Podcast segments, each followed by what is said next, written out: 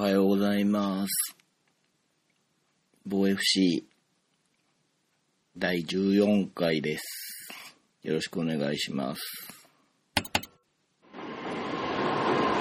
はい、改めましておはようございます。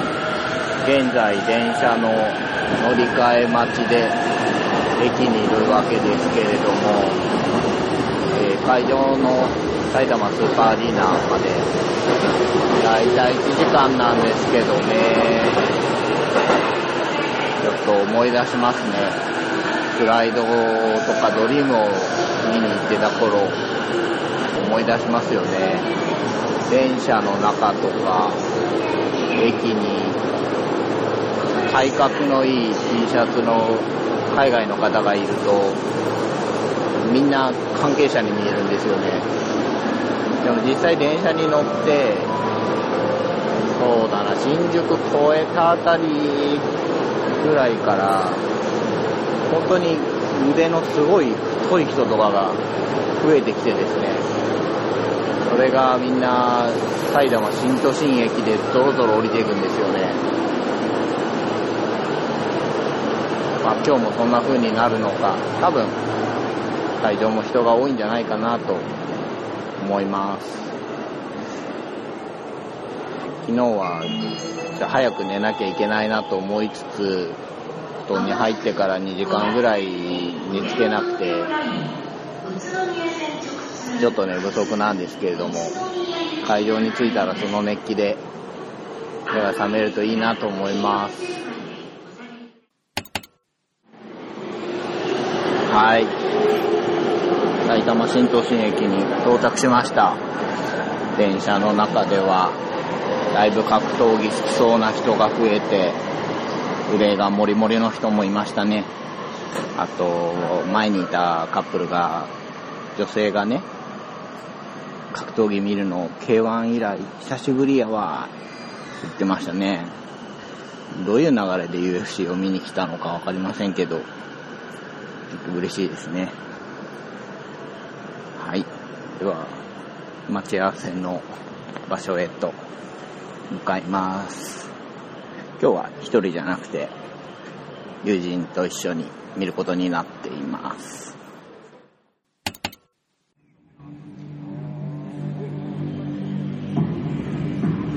結構席が近いですよね。席が近い。金網が近いのか。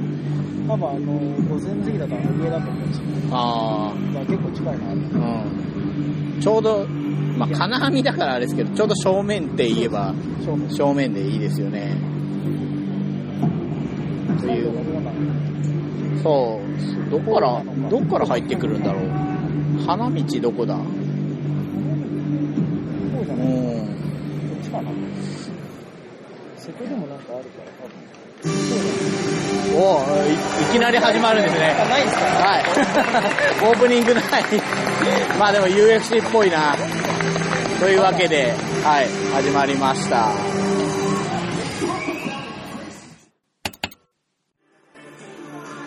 9時から始まった UFC ジャパン2015。5時間半かかって今、11試合全部終わりました。いやー、面白かったです。やっぱり、久々に生で見て、年、2年ぶりぐらいかな、生観戦は。はい、やっぱり、生だからっていうのがいいですね。あと、ブルース・バッファの、イーツタイムを一緒に言えたのが、最高です。はい。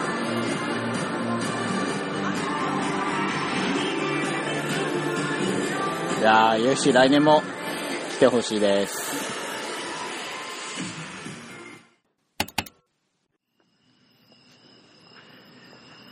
はい。えー、家の近くまで帰ってきました。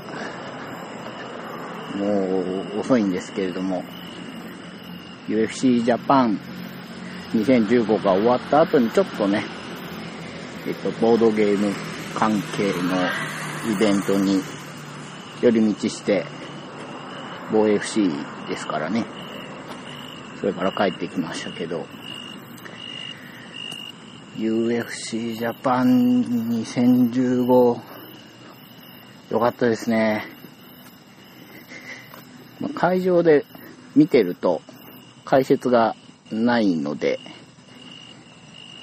帰ってもう一回映像で見るのが楽しみですね。で、それをまた、ポッドキャストで話すのも楽しみですし、まあ、話したいような試合が多かったですね。もう、ファンタスティックな結末もあったし、感動的なのもあったし、すごい熱戦もあったし、アクシデントもね、ちょっとあった感じですけど、いや、そうですね。年々ちょっとカードが残念になってきてるんじゃないかとか、そういう意見ある、実際、ゴミ選手出てないですしね、カージー選手もいないし、キッド選手は欠場しちゃったし、確かにそうかなっていうのはあるんですけど、まあ、堀口選手ですよね。で、同じくランカーの水垣選手が出て、で、ロードトゥ UFC の、まあ、日本版タフですよね。の決勝があってっていうことを考えると、何年か続けてきて、結果こう UFC らしい、日本ならではの人気選手に頼ってないイベントだったって取ればよかったんじゃないかなと思いますし、面白かったです、普通に。で今回は、まあ、一緒に行った人が、今年の初めぐらいからかな、UFC を見始めて、で、まあ一緒に行きましょうということで行ったんですけど、楽しんでくれたようなので、まあそれが何よりです。なんか他の大会とかもちょっと興味があって言ってましたしね。いやー、UFC はいきなり始まって 休憩もないままに5時間半やって終わって、エンディング的なものもなく、そういうところは、まあ、プライドだったり、ドリームの方が、ショーアップされてるんですけど、そこら辺もね、UFC を見てるなっていう感じで、悪くなかったですね。うん。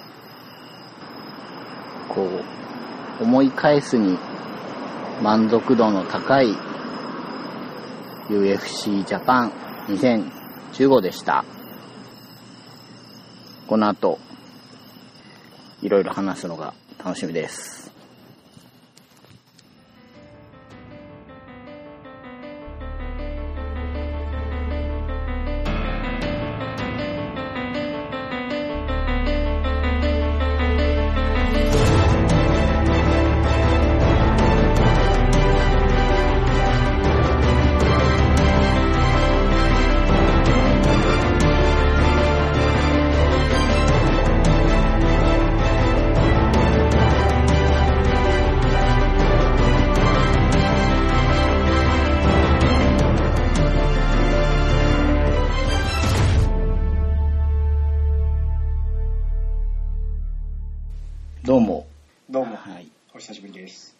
久しぶりです。いや、ほんと久しぶりですね。久しぶりですね。お久しぶりです。まあ、これね、先に流してたんですけれども、うんうん。そんなわけで UFC ジャパン2015、行ってきました。いやー、楽しそうでしたね。そうですね。楽しかったですね。あー、羨ましいですね。まあ、事前にその当日の様子を流してみたのもあるので、名前決めをサクサクっと済ませていきたいということで、はい、UFC ジャパン2015のはい MVP 選手の名前を今日はお借りして、うん。はい、話していきたいと思います。はい。じゃあ、僕からいいですか？あ、いいですよ。どうぞどうぞ。僕の MVP ははい。中村慶太郎選手ですね。あー、はいはいはい。うん。うん。そういうわけで今日は中村慶太郎選手の お名前をお借りして、はい。そちらは？僕は、はいユライアホールですね。ですよね。うん。まあ、ほぼ二択ですよね、これね。ですね。はい。もう皆さん納得の二択かな。はい。じゃあ今日は中村慶太郎と、ユライアホールで。はい。防 FC 第14回、久しぶりに話していこうと思います。よろしくお願いします。よろしくお願いします。じゃあ、ちょっと下から、あの、結果だけを、さらさらっと言って、まあ、はいはい気になった試合を後から語っていきましょう。はい。まず、ウェルター級で、安西新章選手対ロジャー・サパタ。これが、相手のサパタの方が、何ですかね、あれ。なんか指を怪我したのかな、試合中に。うん。そんな感じでしたね。うん。3ラウンドで安西選手が TKO 勝ちでした。はい。はい。次がライト級で小谷直之選手対ケイジャン・ジョンソン。これは3ラウンド判定でジョンソンが勝利はい。でしたね。はい。次がライト級で粕谷祐介選手対ニック・ハイン。これも判定で残念ながら粕谷選手が負けてしまったんですけれども、はい。僕、粕谷選手初めて見たんですけれども、はい。開始からすごくアグレッシブに攻めていって、うんですね。うん、僕も初めて見たんですけど、うん、なんかすごいオクタゴンにも慣れてるような感じうん、がして。うん、うん。どうしても日本人選手って、なかなか出れないことって多いじゃないですか。はいはい。どんどん行くなと思って。うん。なので、まあ負けてしまったんですけれども、楽しみだなというか期待したいなと思いましたね。ですね。うんはい。次がウェルター級の中村慶太郎選手対リー・ジンリャン。うん。まあ、もともと国本選手が出るはずが負傷欠場ということで、中村選手が代打で出てきて、えーはいこの試合はちょっと後ではいはい。話したいなという枠ですね。次が、フェザー級で、菊野選手対ディエゴ・ブランダオン。うん。これが、1ラウンド0分28秒。まあ、左フックからのパウンドでね、菊野選手が TKO 負けという残念ですうね。ん、このブランダオンがね、打撃が強い柔術家っていう嫌な感じだったんで、嫌な予感がしてたんですけどね、悪い方に当たってしまいましたね。ちょっと前回に引き続き、そう早期決着で負けちゃいましたもんね、菊ちょっ。とね、相手が強豪だったとはいえ、2回続けてこの展開は、そうですね。うん、厳しいですね。うんなかなか。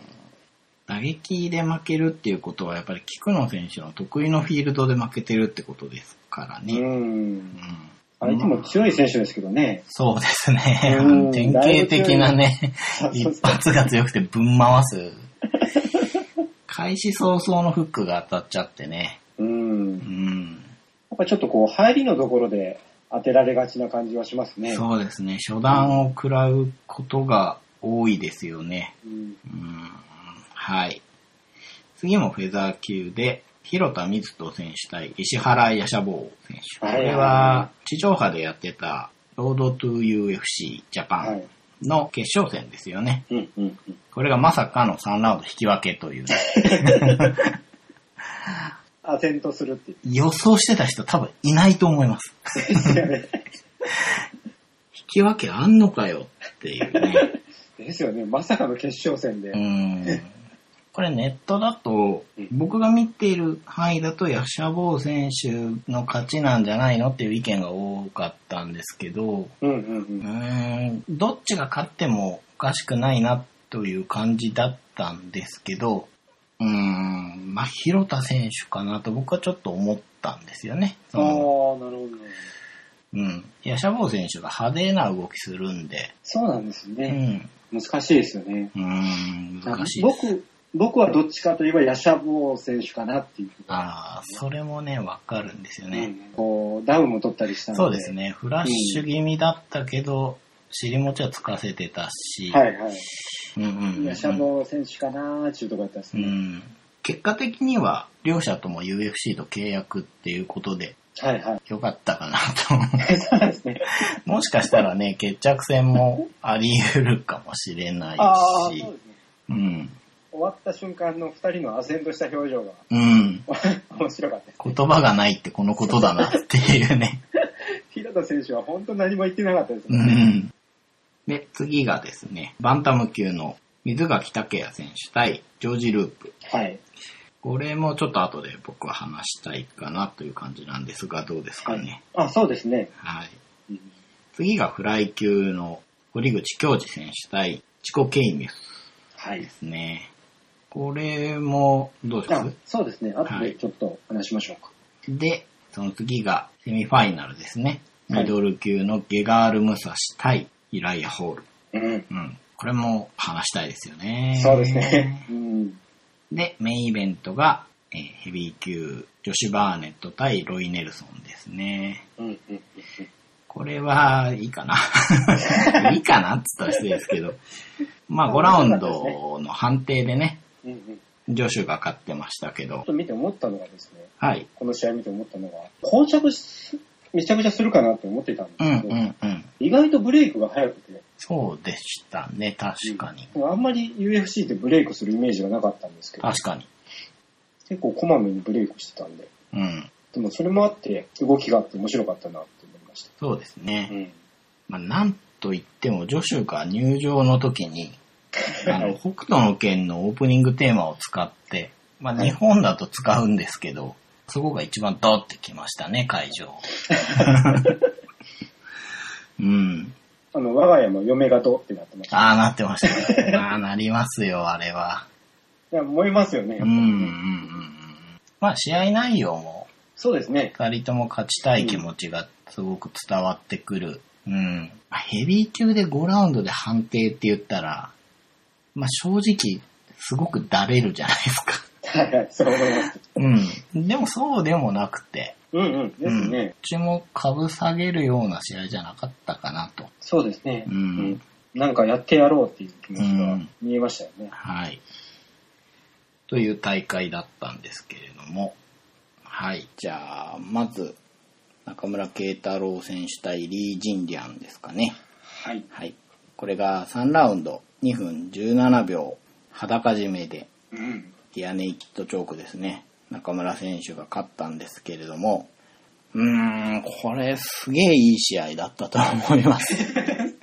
最高ですようね。ん。まあ、まず、始まって1ラウンド早々に、慶太郎選手の打撃が当たって、はいはい。そこから、まあ、寝技に行ったんですけど、なかなか決めらんなくて、うんスタンドに戻ってっていう、まあ、そんな1ラウンドで、はい。慶太郎選手がすごいね、打撃で優勢だった。うんうんうん。あの、ジーニアン選手、突進力と破壊力があるんですけど、だその相手に対して、1ラウンドから打撃で攻めれる、うんおすごいなっていう感じの1ラウンドで盛り上がったんですよね。うんうんで2ラウンドまたこう、バチバチやり合いが始まったら、ジンリャン選手がスイッチ使うようになってきて、はいはい。で、コンビネーションの中にボディをね、うん入れて、それでちょっと慶太郎選手のリズムが1ラウンドのようにいかなくなって、はい。この2ラウンドはジンリアン選手取ったかなっていうのがもう慶太郎選手の顔に出てるんですよね。あの顔が腫れてきちゃってて、はいはい。うん。なんだろう、ジンリアン選手、パンチの戻しがすごい早いなと思って見てたんですよね。ああ、はいはいはい。あと一発一発の破壊力がやっぱりある感じですよね。明らかにそんな感じでしたようね。ん。いや、なんか強いなって思いなうがら見てました。これはまずいとヒヤヒヤしましたよね。正直。あれ1ラウンドは何だったんだろうっていうぐらい。押されてて、尻上がりで良くなっていく感じのジンリアン選手。うんそのままね、3ラウンドもバリバリ攻めてきて。うん。でも、慶太郎選手も3ラウンド始まってすぐ自分から打撃で行くんで、はいはい。あの、さっきの粕谷選手じゃないですけど、やっぱこう自分から攻めていくのっていいなと思って見てたんですけど、何分相手がすげえんで、おっかないなと思って見てたんですよね。ね、勢い乗ってましたもんうね。ん。うん。ドロドロに打ち合ってくれればいいんだけど、ジンリアン選手、割と冷静で、タックル混ぜてきて、打撃で勝ってるわけじゃないですか。はい打撃一辺倒でいいような感じがするんですけど、タックルまで混ぜてきて、う。うんん。でまあ、ケ太郎選手が打撃に合わせてダブルレッグで、タックルで取ったんですけど、まあ潰されて、ああ、もう体力がもうあの、切られた時にはもうここまでかっていう。思いましたよね。はい割と簡単に潰されてましたよね。そうそうそう、そうなんですよく。しゃって。スピードがなくて、勢いがなかったから、ああ、もうなんか、と思ってたらそこからスイッチして後ろに回って、はいはい。うん。そのままの流れで背中に登って、まあ、後ろから得意の裸締め。うん。電光石火でしたよね。いやー、すごかった。もう鳥肌立ちましたもん。立ちましたね。で、あの、ジーニアン選手が、慶太郎選手をおぶせたままって言えばいいのかな？まあ、担いだままで、そのまま失神したんですよね、立ったまま。すごいですようね。ん。だから、そのまま前のめりに顔から崩れるっていう、ちょっと危ないですけどね、あれは。カタンっていう形です。うん。その瞬間、すごい大歓声でしたね。あー、いいですね。僕も一緒に行った人と、あの、立ち上がって叫んでましたから。やったーって思う。まさかの大逆転。かっこよかったですね。相手が失神するところが劇的ですよね。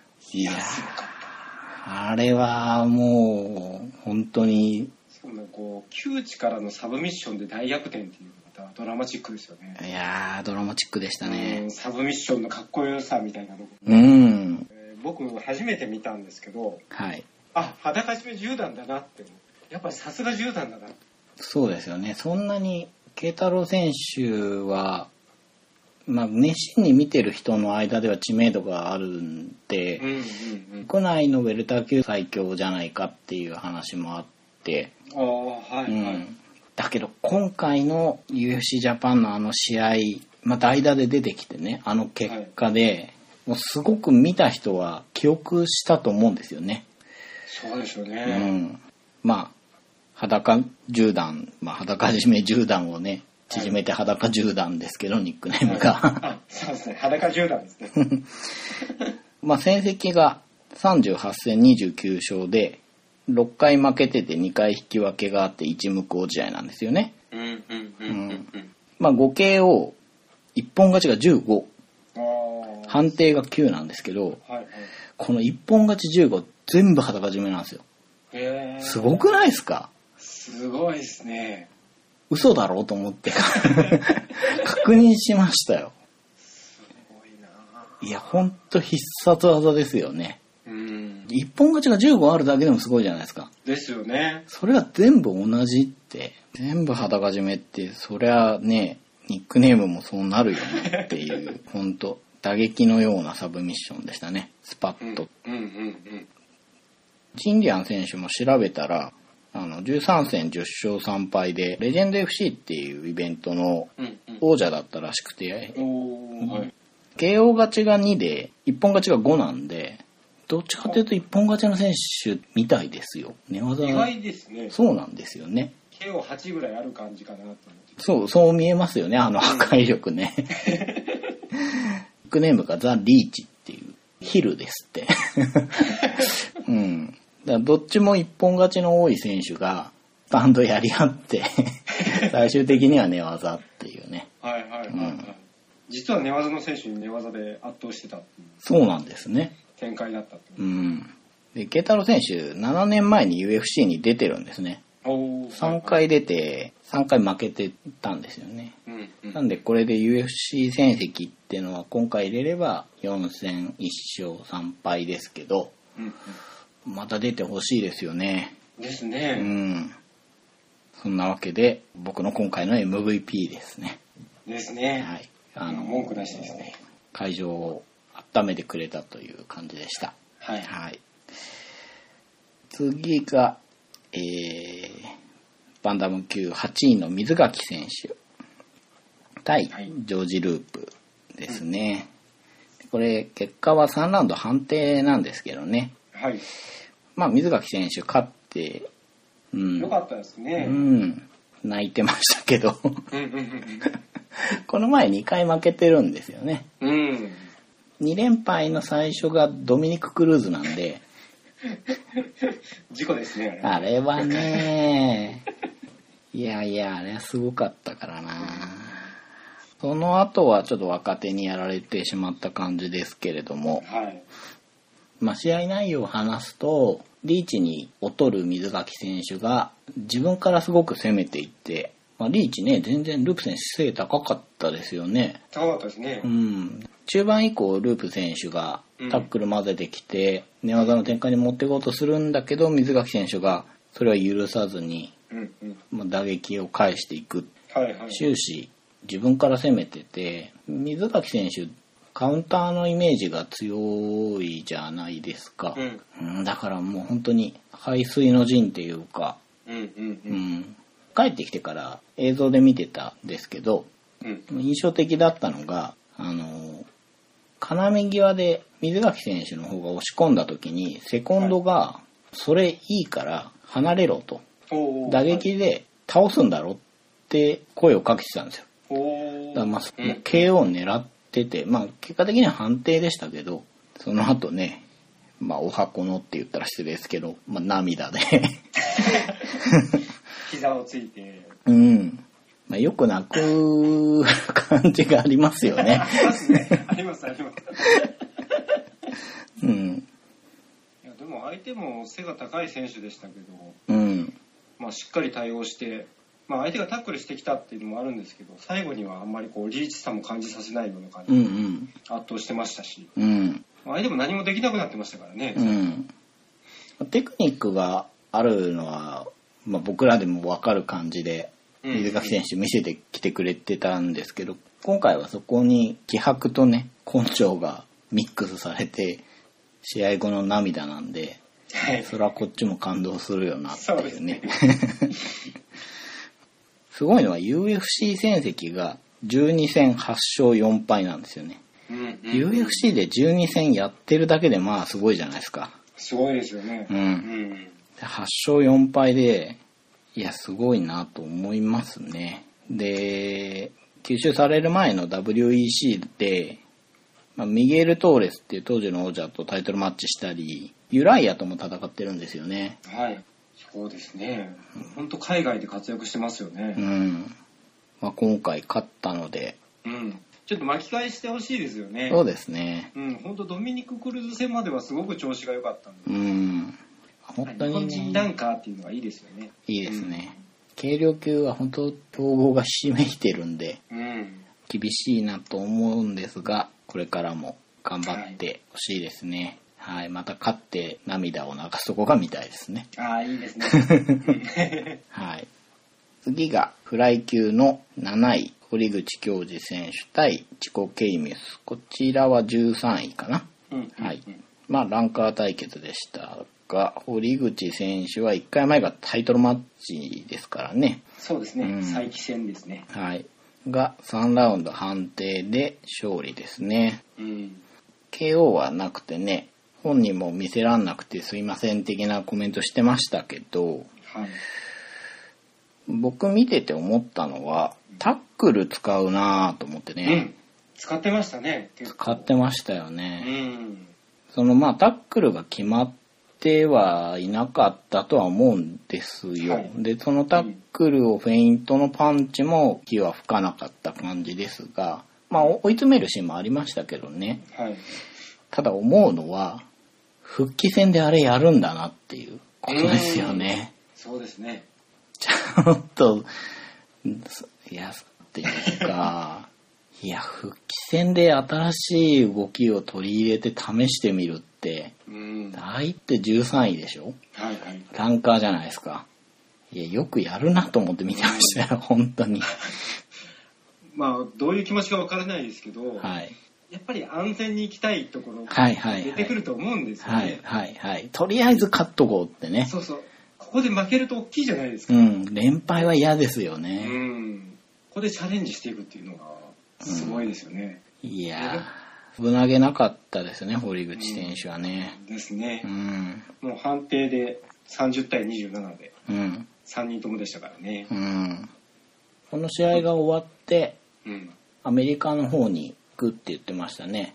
ちょっと出稽古っていうレベルではなくて、ああ、はいはい、そうなんですね。はい。もうジムをあっちに移して。そうみたいです。あ、そうなんですね。はい。行くそうです。うーん。実際その環境を変えて、うん負けが込めば、うんもうリリースされるかもしれないんですから。うん。ね。そうですね。そこまで含めていくっていう覚悟ですようね。ん。ね、我々ファンは気軽にはいアメリカ行ったらいいのにってよく出るじゃないですか、話が。言います、言います。すぐ思います。ね。で生活環境を変えるってまあすごい大変なことで、うん。いやでもやるんだなと思って、これをそうで。すよね。うん。期待しますね。うん。あのタックルを織り交ぜた試合をやった後に、その決断を、うんうん。今の武器が活かせるような感じでいろいろ武器を増やすんでしょうね。うんうんうん。でやっぱり王者のジョンソンが武器がめちゃくちゃ多いってことじゃないですか。そうですよね。引き出しがいくつでもありますもんね。うん。で、試合中にどんどんその引き出し開けてくるっていうね、臨機応変に。で、スタミナお化けじゃないですか。はいはいはい。もう最後の1秒まで決めにきますからうね。ん。その王者に向かって、新しい環境で、うん。どんな風になるのかなっていうのが、まあ楽しみだなと思いました。楽しみですね。ううんん。はい。最後が、ミドル級6位のゲガール・ムサシ対ユライア・ホール。はい。これが2ラウンド0分25秒の TKO なんですけど、はい。これすごかったですね。すごい、すごいですよね。これだけで、た価値がありました。いや、めったに見れるもんじゃないですよ。うーん。何が起きたかっていうと、うんソバットローリングソバット。ですよね。飛び後ろ回し蹴りになるのかなまあ本人はスピニングバックキックって言ってましたけどあ、ーまあユライア・ホールのね、ソバットが、ゲガール・ムサシの顔面にヒットして、はいはい。でまあ普通そこで終わるんですよね。はい。だけど、武蔵が、ちょっと足元おぼつかないながらも、タックルに来ているところに、ユライアが走り込んでって、フライング2を当てるっていう。ローリングそばっとからのフライング2位ですよね。うーん いや、そりゃね、武蔵でもね、誰でもやられますよね、あれ。そばっとが決まるなんて思わなかったですもんね。顔ですよ、顔。顔にね、足が綺麗に入って。いやあのー会場で見てた時、はい。初段は何が当たったか分かんなかったんです。ああの、ーそばっとはい出して、当たったのは分かったんですけど、まあ、肩とか胸かなと思ったんですうんうん。でも単純に吹っ飛ばされたのかなと思ったんですね。はいはい。その後にまあ走り込んでって膝蹴りを、飛び膝ね、うんうん。入れて、でまあパウンドを打ってて、僕後で映像で見てたら19発打ってたんですけど、KO 勝ちして、でその後 VTR 流れて、はい。まあ、ソバットが顔に当たってるなっていうことで、だから会場2回爆発してましたね。ああ、なるほど。まず1回目で、わあ、すげえ、武蔵に勝ってるよっていうね。だすごいアップセット起きたぞっていうので1回目になって、で、ちょっと落ち着いて映像が流れたら、おいおい、ソバット顔に入ってるよってんで、信じられないですよね。ん、僕は録画で見てたんですけど、はい。何回も巻き戻しましたね。わかります。あれは。顔に入ってるよなぁうーん。いや、まさかっていうんで、ユラも代打で出てきたんで、うん。1ヶ月半ぐらいの準備期間だったわけで、いや、まさかと思ってね。ね。しかも1ラウンドも、武蔵の方がちょっと強引にテイクダウンして、うん。あとはもう圧倒してたじゃないですか。そうなんですよ。1ラウンド始まって、前蹴りかなんかをキャッチしてそこから倒してたんですけど。いや、始まってね、すぐプレッシャーかけて、その後にワンツーを打ったんですけど、はい。会場で見てても、あ、やばいなと思ったんですよ。当たってないんですけど、なんていうのかな。なんか無表情感があるっていうか、あの、普通、う撃つぞっていう空気があるんですけど、ああ、はいはいはい。武蔵と、あと僕の知ってる感じだと、ヒョードルは、あの、なんて言えばいいんかな。すごく普段通りに撃つんですよね。ああ、なるほどなるほど。で、それ怖いよなと思ってて、はいはいはい。うん、なるほど。武蔵やべえなと思ったんですよ。うん。割といい席ではあったんですけど、表情まで見えないんですよ。はいはい。なんですけど、なんか伝わってきたんですよ。その、ああ、はいはい。なんだろう。確かにその感じますよね。そうそう。いはいはい。や、そのワンツーでね、うわ、やべえなと思って、まあそこから足をキャッチして寝技に行って、まあ武蔵がパウンドを打ちながら肩固めかな。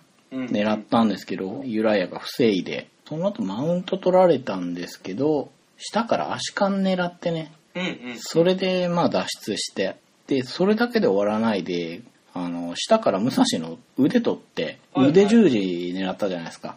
結局入らなかったですけど、いけるかなっていう、ね、ですよね、うん意外と下からもそうなんですよ攻。めるんですようね。ん。まあ、その後ね、今度は武蔵の方がバックに回って、あの、リアネイキッド直狙ったりで、まあ、それも防いでっていう流れで、1ラウンド終わったんで、うんうん。どっちも打撃の人じゃないですか。はいはい。なのに、1ラウンドはかなり動き回る寝技の攻防をやって、うん。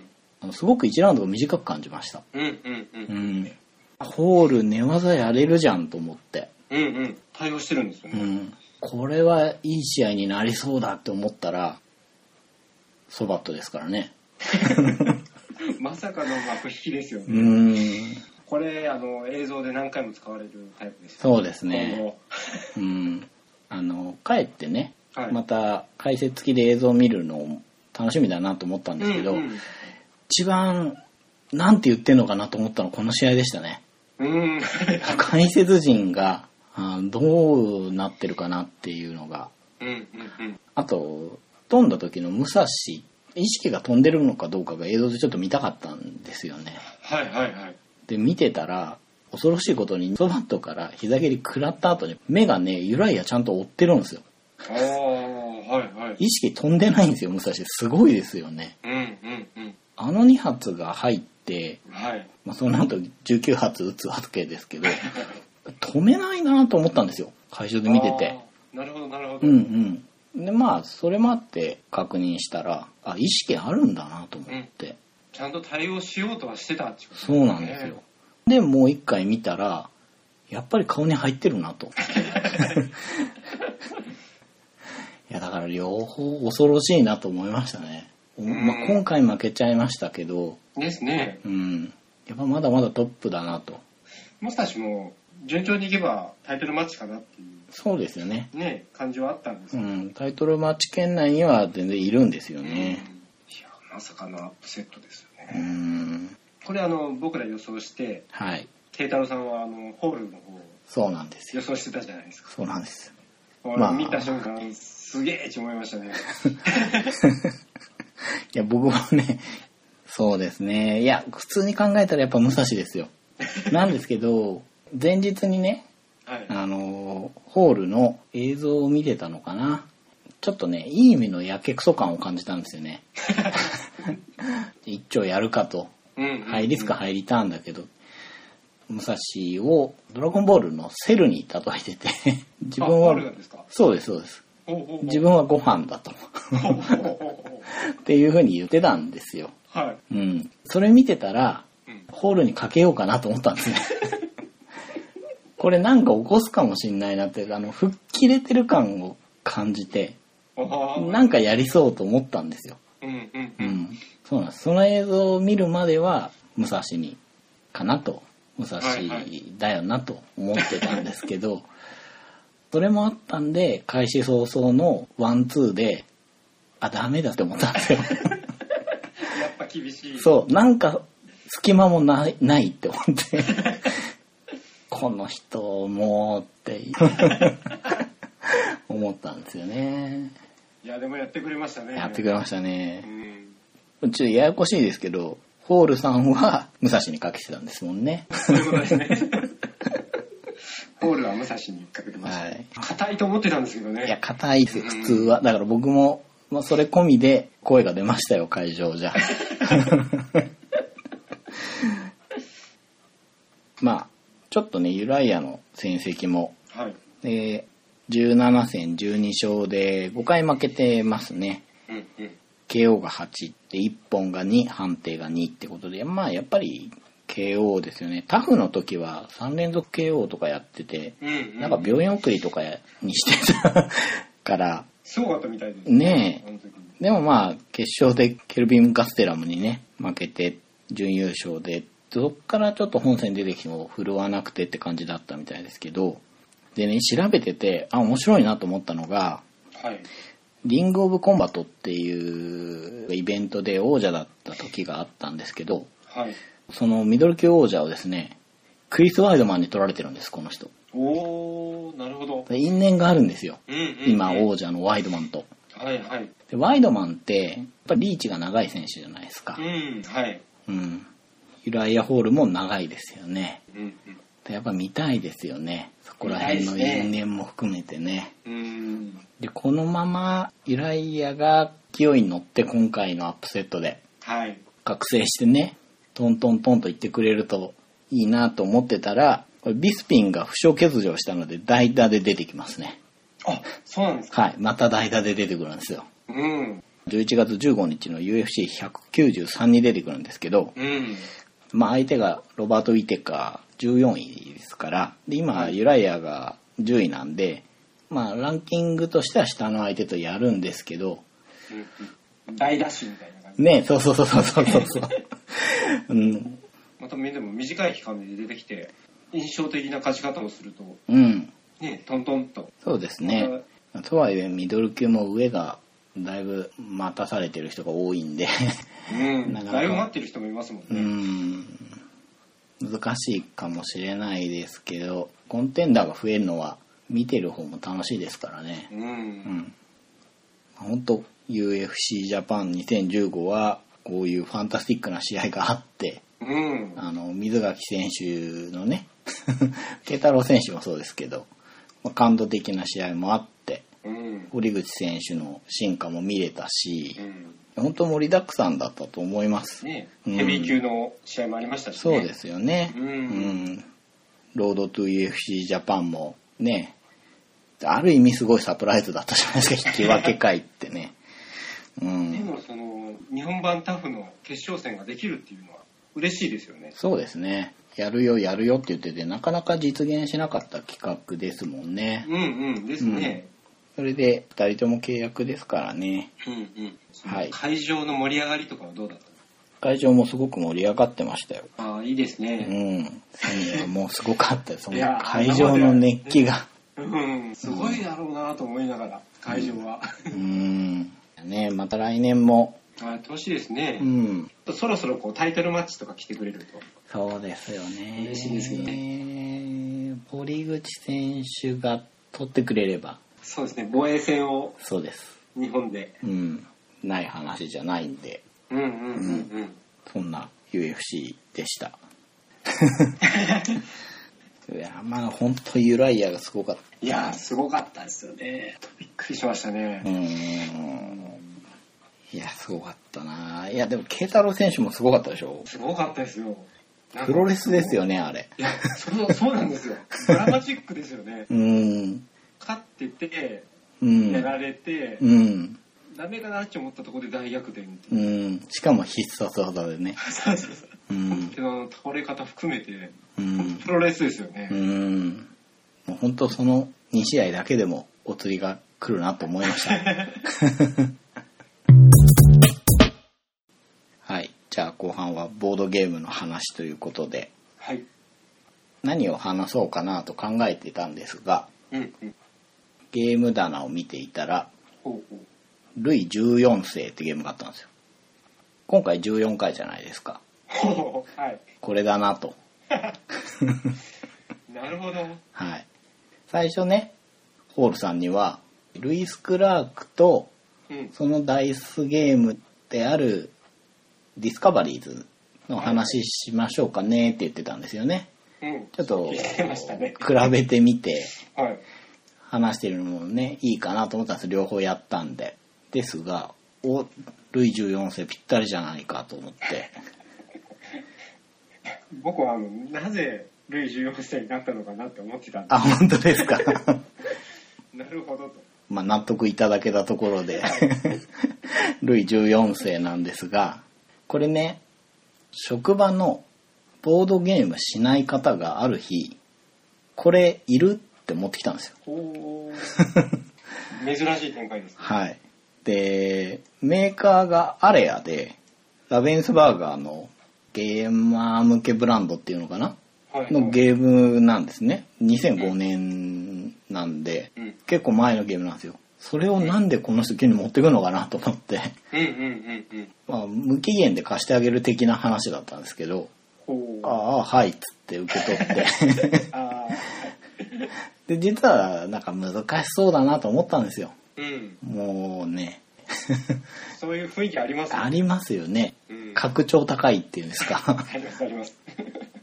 で開けてなかったんです。で、じゃあ14回に向けてこれにしようっていうことで開けてみてですね、はい。まあびっくりしたのが、コマが一切入ってないんですよ。あ、そうなんですね。はい。うん。それは、あの、ど、なんでないですかね。欠品ってことはないと思うんで。あれですね、本来入ってるはずの、あ、そうです、そうです、そうです、そうです。あの、コマのないゲームですよね、すごいですよね、ではなくて。なるほど、なるほど。はい。えー、16個が4色なので、64個入ってるはずのコマがはい。0。謎の失踪ですね。一つもないですよ。はないよと思って。でももう、あの、人のをお借りしてああ、なるほど。うん遊んでみました。まあちょっと前置きが長くなりましたけど、メーカーがさっき言ったように、アレアで、えー2005年の作品です。はい。でね、ちょっと余談なんですけど、ラベンスバーガーって、1883年に出版を始めたって書いてあったんですよ。え、そうなんですか？すごくないですか ?100 年以上ですよ。すごいですね。あの、多分ボードゲームの出版じゃないと思うんですうんけど、うん、はい。目を疑いましたよ。えー1983 じゃないの？これと思って。なんか、めちゃくちゃ歴史のあるうん。会社なんです。そうみたいです。はい。まあそんなラベンスバーガーの中のアレアですね。はいまあ集めたくなるブランドうんうん。ですけど、人数、年齢、時間が、えっ、と、12歳以上で、2から4人で75分ですね。で作者が、リュディガー・ドーン。うんうんうんうんうん。これ、イスタンブールで、ドイツ年間エキスパートゲーム大賞。うーん、はいはいはい。あと、有名なとこだと、ジェノバの商人と、ゴア。あと、スナップショットっていうおはじきゲームとか、ロスマンフォスっていう、なんかね、ロバの形のコンポーネントとか木駒みたいのが、で、中に駒をポロポロって入れて、お尻から出てきてみたいな、あの、メモリーゲームですね。なんかよくわかんないゲームも作ってるんですけれども、そんなリュディガー・ドーンです。で、イラストがフランツ・フォー・ビンケル。おなじみの。はい。カタン、ニムトなどで超有名イラストレーターです。で、どういうゲームかっていうとですね、カードをプレイして、コマを移動させて、まあ、行った先で陣取りして、うんえーその陣取りの結果、素材を集めて、勝利点兼種能力を発揮するカードですね、はい。を獲得するっていう流れのゲームです。うんうん。リュディガー・ドーンといえば、ドーン歩きというものがありまして、う。はいはい。あの、イスタンブールもそうなんですけど、うん駒の動かし方が独特なんですね。うんうん。この人のゲームにはよく見られるものらしくて、うんうん、このゲームもそこがスパイスになっている感じですね。でね、リュディガー・ドーンじゃないですか。はいはい。で、ドーラっているじゃないですか。はいはい。いつもよくわかんなくなりますよ。完全にそれ最初間違ってました。ですよね。でね、思い浮かぶのが、はいあ、これちょっとわかんないかな。あの、北斗の剣にですね、はい。なんと5社生っていうのがいてですね、はい。その中に、風のヒューイと炎のシュレンっていうのがあるんですよ。はい。はい。で、風のヒューイっていうのは、まあ、スパスパ切るんですけど、はい。炎のシュレンっていうのは、切った上に燃えるんです。切り口が。っていう技を使って、はい。はいで、ドーンって、ドン歩きっていうはい。固有技を持っているので、はい。なんかいつもね、ドーラとかドーンって出ると、ファファファってそのシュレンとヒューイが頭に浮かぶんです。なんかこう、わかりやすいような、わかりにくいような。うん、これは多分わかる、わかる、どうですかね。とそんなドーンです。はい。ルイ14世なんで、はいまあルイ14世の話なんですけど、はい。ルイ14世のうん。抜け目のないお気に入りになって、ルイ14世の宮廷での幸運を試しますって書いてあるんですよ。全然わかんないですちょっとよね。難しかったですね。難しいですよね、これね。うん。まあ、ボードが場にちっちゃい正方形のボードが置かれてるんですけれども、はいはいそこにあの、ルイ14世に近しい人々、まあ、親族とか、うん。そういう人々が書いてあって、その上に、あの僕がもらったやつだと1個も入ってないコマを置いてってですね。置いていって、一定のところで誰が一番置いてるかっていうのを判定して、その結果、手紙とか指輪とか、まあ、交換とかね、うん。そういうのをもらって、指名カードっていう、多分、ルイ14世が出した指名なんじゃないですかね。カードっていう、そのさっき言った得点にもなって、特殊カードにもなるカードに書いてある、これとこれが必要ですと。指輪と手紙が欲しいですって書いてあったら、まあそれ集まりましたって素材を出して、そのカードをオープンして、特殊効果を発揮できる状態にしつつ、得点ももらうっていう流れですね。う。うん。うん。ちょっとざっと手順を説明すると、最初に駒を動かすためのカードを配られると。はい。でまあお金ももらうんですけど、はいでさっき言ったその特殊カードっていうのがオープンになってるとあ僕余分で2件もらえるんでとかうん。うん。うん。僕カード1枚余分でもらえるんでみたいな感じでそれぞれが必要なものをもらってうん。そこから各人の手番になるんですけどカードをプレイしてそのカード何が書かれてるかっていうとさっきから言ってる場に置かれたちっちゃいタイルうん。に同期したものが書かれてます。まあ、ナンバリングされてるんですけど、3番って書いてあったら3番のとこにコマを置くみたいな。はい。はい。はい。で、カードをプレイした時にできるのが、書かれてたタイルのところにコマを2つもしくは3つ置くか、えー置く時には自分の手元のコマを置くんですけれども、そうではなくて、ストックに残されているものを2つか3つ手元に回収する。おー、はい。はい。はい。どっちかなんですね。置くか回収するか選べます。はい。2つか3つっていうのは、2番って書いてあるカードは2番にしか置けないんですけど、オールマイティみたいのがあって、どこのタイルに置いてもいいけど、3つじゃなくて2個ね、みたいな。っおー、はい。はい。はい。ていう2つのタイプうん。で置くと。で、その後、さっきちょっと名前の出たドーン歩きと呼ばれる駒の動かし方で駒を動かして、全員がカードを1枚残して使い切ったら、1枚使えないんですね。うん。うん。う。うんん。その後、各タイルの上に何個乗ってるかっていうので、陣取りというか、うーん。切り山抜きをやります。はい。で、そのタイルには素材をもらうのが書いてあるんですけど、大きく3つタイプがあって、1位だったらもらえるところと、お金を払って買うところがあるんですけど、1位だったら無料なんです。おー、はい。はい。うん。だから1位の方が得なんですね。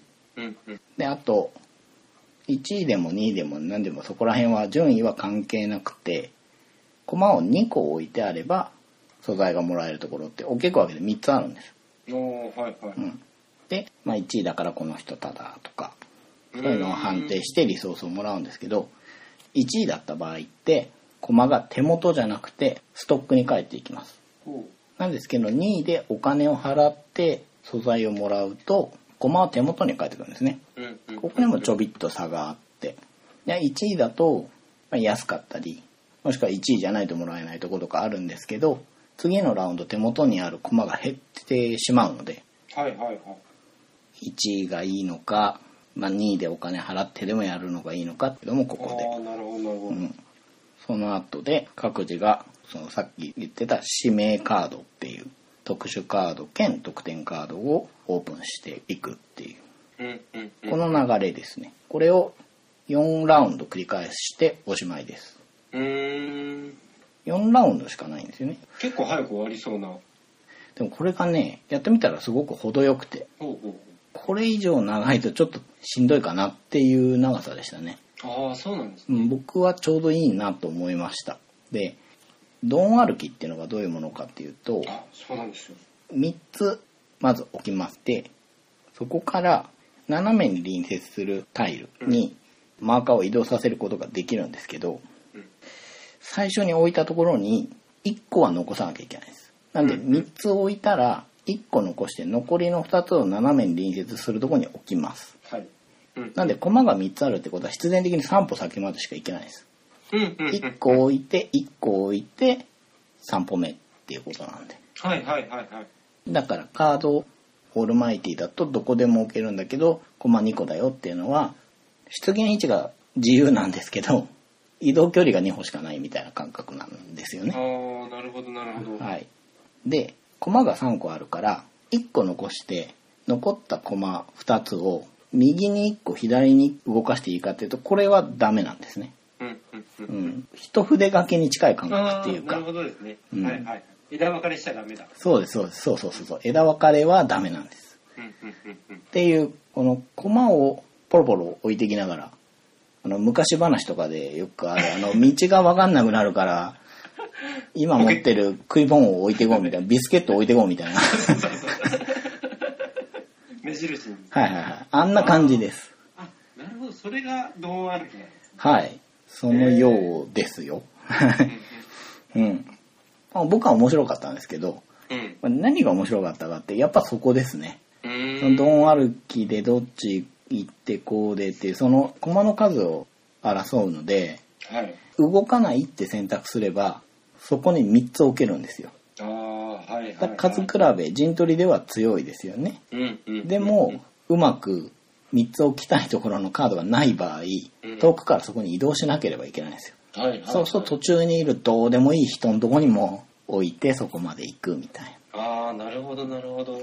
でそこにさっきのオールマイティカードが加わると、まあ、どこにでも出現できるんだけど2個だからなみたいなねうんうんうん。感じで各自のカードが1枚残すとこまでやるのであの状況によってあここは勝てると思ってたけどこれ勝てないなとかうんうんうん。あの人のとこ行きたいから途中に置いた駒が結構効いててあそこそんなに欲しくなかったけど取れるかもしんないってなったりとかであはいはい。ああ、なるほど。もう一つずつ駒を置いていかないといけないんで、はい本来の目的地と違うところまで影響を及ぼしそうなんですよってことですね。それが結局最終的に違うところで影響が出てくる。そうなんですそうなんですああ、なるほどな。うん面白いですね。はい他にも面白いなと思ったのがそのはい1枚残すところまでやるなのではいはい。カードをいっぱい持ってる人がいるとその人は手番数が増えるんですねはいはいはい。でカードを獲得できる人もいるんですよ。タイルもあるんですね。うん。そこのところで1位になるとカードを1枚もらえますみたいなのとかその全部置き終わった後に評価っていうフェーズでじゃあ誰が1番なのか2番なのかっていう数比べの結果を出すところで、まあ、じゃあ10番のタイルって言った時に手元から「あ俺10番のカードあるよ」ってその時だけ後出しで出せるカードがあるんですよ。はいはい。で手元の駒をごそっと置けるのでそういう特殊カードっていうか、うん、結構そういう意味では読めないといえば読めないんですよね。その特殊カードを開いていると最初の補充の段階で駒がすごく多い人とかお金を余計にもらえる人とかカードを持っている人とかいろいろ差が出てくるんですね。はい。それがいい意味で4ラウンドしかないので多分これが 8ラウンドあると最後の方で特殊カードがいっぱい出てるからすごいことになると思うんですけどどはいはいはい。まあ4ラウンドぐらいだと許容範囲内の特殊能力で終わるから、うんうんうん。最後の方は人によっての差が出てくる感じがあってですね。うんうんうん。まあそこがうんちょっとあんま好きじゃないっていう人もいるかもしれないですけど、僕は面白いなと、いいスパイスだなぐらいの感じで。はい。でやっぱりドン歩きがうんいろんな選択肢があるので、その気になればずーっと考えてられる、いわゆる兆候ができるんですよね。どういう経路で置いていくか。うん。で僕は性格的にあんまり兆候ができないというか、あの気が引けちゃうんですよ。うん、はいはい。うん、なので4ラウンドぐらいだとちょっと長めに考える時があってもいいよねぐらいの気分だったので。うん。あー確かに調校する人はしてしまいそうだ。うーんそれはあるんじゃないかなと思います。僕もうんうんうん。ちょっとごめん考えさせてって何度も言ったと思うので。うんうん。うん。でルール説明の段階ってよくわかんないですよはっきり言って。うん。これ面白いんかな、どうすればいいんかなっていう感じで結構手探り感覚で遊んだんですけれどもはい。ドン歩きってよく聞いてたんですけど。聞きますよねうん。何かなって思ってたんですけど。うんでも面白そうですよね。面白いです、うん。でどこまでがドン歩きってなんか不思議な話をしてますが そのしっかりした定義を知らないんでうん。まあそうなんだろうなと思っているんですけどイスタンブールもやったことがあるんですけど、はいはい。うん、楽しみどころは一緒でしたね。で、うん今回14回なので、はいルイ14世の話をしてますけど、はい。ルイ14世は面白いですよ。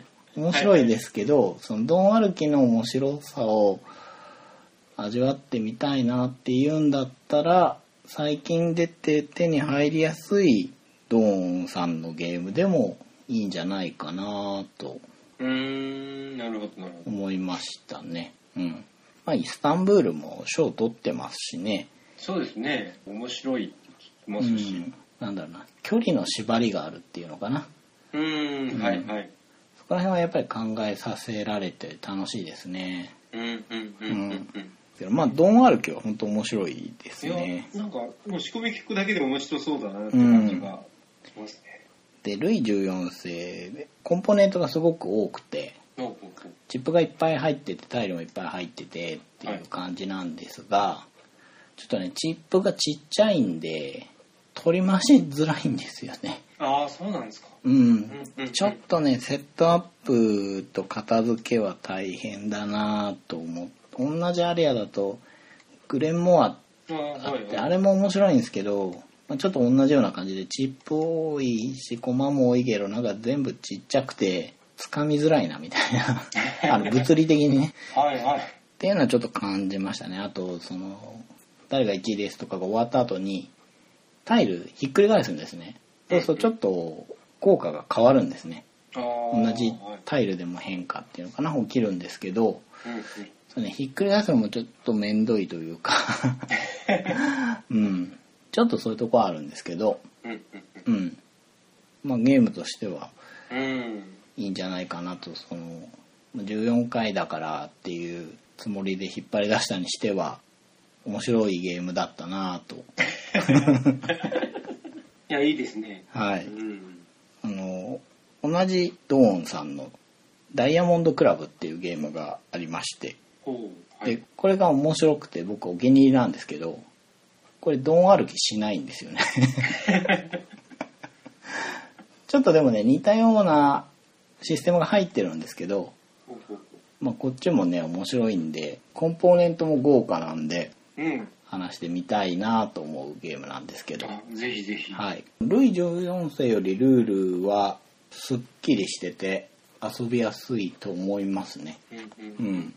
こっちもおすすめです。ということで、はい。はい、今回は、ルイ14世、あの、うちのはコマがないので、コマだけを買おうと思いました。はい。あの、収録してなかった間、はい。まあ僕が忙しかったという理由なんですが、忙しい忙しいと言いつつも、UFC ジャパン行ったりね、ちょっと出歩ってたんですけど、はいはい。その中の一つに、あの、クローズドボドゲフリマというのが、うんうん。9月22日に開催されたので、本当に1ヶ月前ですね、これ。うん。で、これ、クローズドっていうのが珍しいですよね、まず。ですよねう。ん。うん。川崎でやったんですけれども、はい。都内にね、近いので、やっぱり人がすごい人数来てしまうと、さばけないというかね、うーん。はいはいはい。こういうイベント系で難しいなってなることの中に、やっぱり列の整理があるみたいで、うんうんうん。そこを、そうならないためにっていうことで、人数を絞ったみたいですね。はい。まず出店側で参加する人を募って、出店しますって言うと、その人がチケット10枚もらえて、はい。その10枚を知り合いなりに配ってっていうことで、うーん、なるほど。だそれでクローズなんですね。うん。なので、何かあったら、そこの出店さんで、まあ、責任取ってくださいねっていう。感じなんですね。なるほど。で、もう一個特徴的だなと思ったのが、はい。始まる1時間前から、はい。まあ、45分だったのかな。でも大体1時間ぐらいありましたね。あの、予約ができたんです。事前に宅を見て売ってるものを確認した後で、これが欲しいですって予約しとくんですね。はい。イベント開始後の混雑をちょっと緩和したいっていう意図でやったらしいんですけれども。あの、被っちゃったら、その出店側の中で抽選することになるんですけれども、ああ、はいはい。はいなるほど、なるほど。なんで、あ、これ人気あるから、もしかしたら被るかもしんないと思って、うんじゃあこっちにしようかなみたいな考えても、ちょっとゲーム感覚っていうか。うんうんうんうん。早い者勝ちにならないようそうです、そうです。な感じなんですね。はい。うんうん。なのでちょっとゆとりを持ってスタートできる。おーうん。っていう感じだったんですけれども、やっぱりすごく穏やかで終始。いいですね。うん。ほとんど知ってる人なんですよ。すごく親しいってわけじゃないですけど、あはいはい。どこかのイベントで一緒に遊んだなとか、はいはいはい。うん、まあそれこそよく遊ぶ人もいますし、うん、そんな中でねななんかへ変なことってやっぱ起きうんうんうん。ああ、でもいいですね。はいうんクローズドならでは。そうですね僕の知り合いすごい買ってましたね。慶太郎さんは、えー、そうですね。4つ買いましたね。確か4つ。うんうん5つかな。あの買ったんじゃないというかあのですねななんて言えばいいんだろう。参加費がちょっと余剰が出たらしいんですよ、うん。おーはいはい。まあ、3000円分。でそれをどうしようってなった時に主催の方がですねうんまあ手間賃で持ってってもいいんじゃないかなと思うんですけどうんうん。そのイベント内通貨みたいなのを3000円分用意してほそれをプレゼントしてくれたんですね。抽選で。う。ほう。ほ3000円分。うんそれで買い物された側はそれを最後主催者の方に持っていくとちゃんと現金が戻ってくる仕組みだったんですけれどもそれが当たりました。う。おめでとうございます。そうなんですよすごいですね。そうなんですよ当たってですねでそれまでに予算を決めていったのででねカバンもわざとちっちゃいので行ってですね。でちょっと自転車で行って。なんで持って帰れないわけですよはいはい。もうあえて自分に厳しく。そうですそうですそうですでもう買い物済ませてた後に3000分当たったんでもうどうしようかなとはいはい。すごい目移りし始めて。1時間ぐらい会場ぐるぐるぐるぐる回ってですね。で覚えてますかね？前オリジンの紹介した時に北西航路探検っていうゲームがあ気になりますって言ってたと思うんですけどそのね北西航路探検が3000円で出ていたんですねこれはもう何かのサインですね。でももうじゃないですかはいはい。販売している方も知ってる方だったので、はい。あ、これあるよって。ちょうど3000円だよ、みたいに言われて、はい。結局そこから1時間悩んで、はい。最終的に北西航路探検を買いました。っていう。はいはいはい。うん。なんですかね、人間ってあれですね、その、まあ、ただで手に入るわけですよ。はいはい。ってなったら、こう、急に惜しくなるっていうか、何かを得るとですね。がめついっていうか、もうなんか、おたおたしましたよ。ああ、これ何、ああ、っつって、まだ決まんないんですかって言われましたからね。でも北西航路探検が当たったと思うとよかったですよね。よかったです。うんうん、入ってよかったです。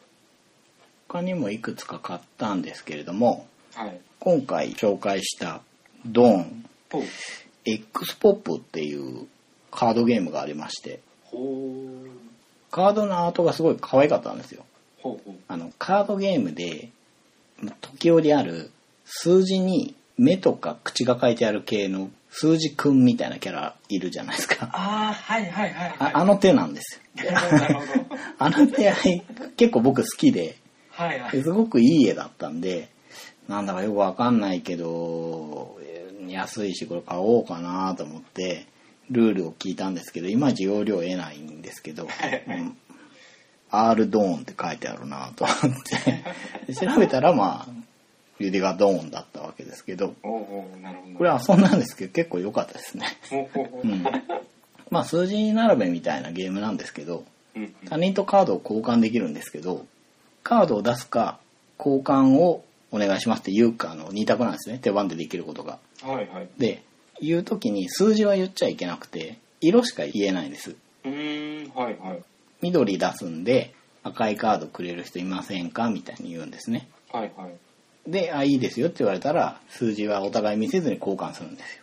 っていうものなんですけど、すごいなって思ったのが、みんなが、いえ、交換できませんって言ったら、手番が終わるんですよ。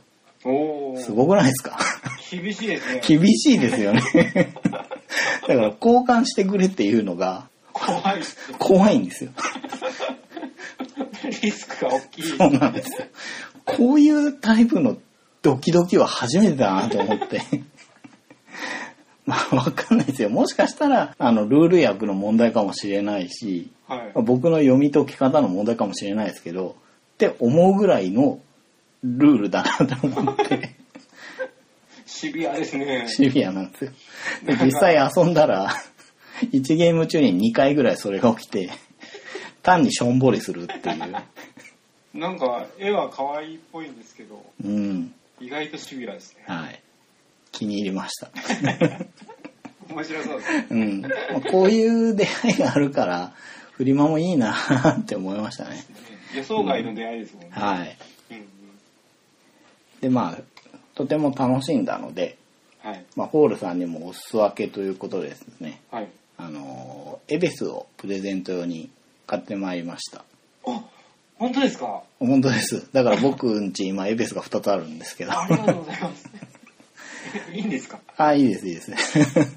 あめちゃくちゃ嬉していうか。もともと安かったんですけど、はい。さらに、えー？みたいな。おー。はいありがとうございます。いえいえ。というサプライズがね。まあそんなイベントでした。うんうんう。ん、楽しかったんで、今回のイベントを参考に他もやってくれたらいいなっていう、やっぱり人の問題は本当難しいと思うので、うんうんうん。すごいこと考えるなと思いましたね。そうですうね。ん、だからこの手があったが賢いなと思いました、本当に。うんあんまりこう主催する人の負担になっても、そうなんですよ。ねで、ね、本当に大変だけどう、ん。文句言う言うのは簡単って言ったらあれですけど、うんうんうんやっぱね、あの、軽く言ったつもりでも、それが10人分だったり、50人分だったりすると、言われる方は1人だから、うんうん。失礼ですようね。ん、だからなかなかイベントやるの大変だよなと思うし、自分でやるのもね、うん。もう本当開催してもらえるだけでうん。ありがたいなと思いました。うんはい。やっとね、言えたんで、送りますんで、エベス。ありがとうございます。そんな感じで。はい。はい。じゃあ、今回は、中村慶太郎と、ユライアホール。ちょっと笑っちゃいますね。はい。お送りしました。はい。ありがとうございまし。た。